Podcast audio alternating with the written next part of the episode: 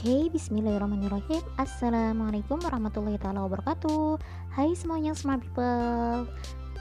Ketemu lagi kali ini dengan saya. Perkenalkan, nama saya Cestrena Khairunisa Saya dari Fakultas Ekonomi dan Bisnis Universitas Jana Badra, Yogyakarta Oke, pada kesempatan kali ini Saya akan menjalankan salah satu tugas Yaitu tugas ujian akhir semester, semester 3 Mata kuliah Sistem Informasi Publik Dosen Pengampuh Pak Ridwan Oke, langsung saja.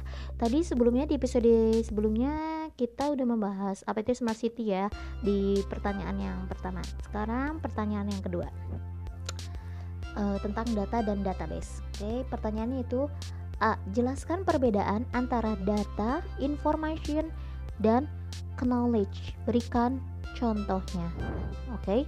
Uh, di sini saya akan jawab langsung perbedaan antara data, information, dan knowledge yaitu uh, yang pertama data adalah sebuah fakta atau serangkaian fakta yang mewakili suatu kejadian gitu. Contohnya seperti umur, nilai ujian, warna mobil, ukuran sepatu, jenis rambut dan lain sebagainya. Yang kedua yaitu ada informasi. Informasi ini apa gitu? Informasi adalah hasil pemrosesan dari data tersebut, dat dari data yang telah terkumpul tadi sehingga memiliki arti dalam uh, dalam suatu konteks tertentu gitu. Contohnya seperti lulusan terbaik tahun 2019, lulusan terbaik tahun 2020, rata-rata IPK lulusan 2017 dan lain sebagainya. Sedangkan uh, pengetahuan, apa yang maksud dengan pengetahuan? Ada yang tahu? Oke, langsung saya jawab. Pengetahuan itu uh, adalah hasil pengolahan dari informasi tersebut. Nah, Tadi kan informasi itu hasil pemrosesan dari data. Sekarang pengetahuan hasil pengolahan dari informasi tersebut sehingga menjadi bermanfaat. Oke, contoh dari data, informasi dan knowledge ini itu Nah, contohnya misalkan ini data ya, datanya itu lampu kuning menyala.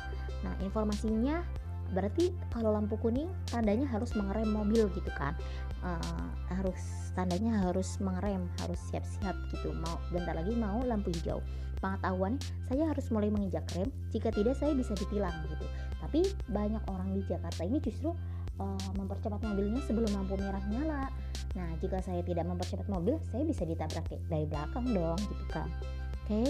Eh, itu contoh dari semuanya dari data informasi dan knowledge Oke, lanjut ke bagian yang B. Apa yang dimaksud database? Dan apa hubungan database dengan e-government? Jelaskan. Oke, langsung saya jawab di sini. Database atau basis data ada yang database atau basis data adalah kumpulan data yang mm, dikelola sedemikian rupa berdasarkan ketentuan tertentu yang saling berhubungan gitu sehingga uh, mudah untuk kita dalam pengelolaannya gitu. Jadi melalui pengelolaan tersebut, pengguna juga dapat memperoleh kemudahan dalam mencari informasi, menyimpan informasi, dan membuang informasi tersebut.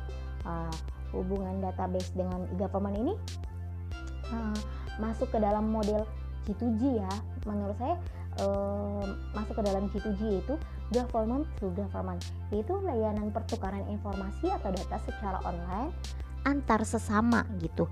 Antar sesama insti, institusi pemerintahan dalam suatu daerah melalui basis data yang saling terintegrasi.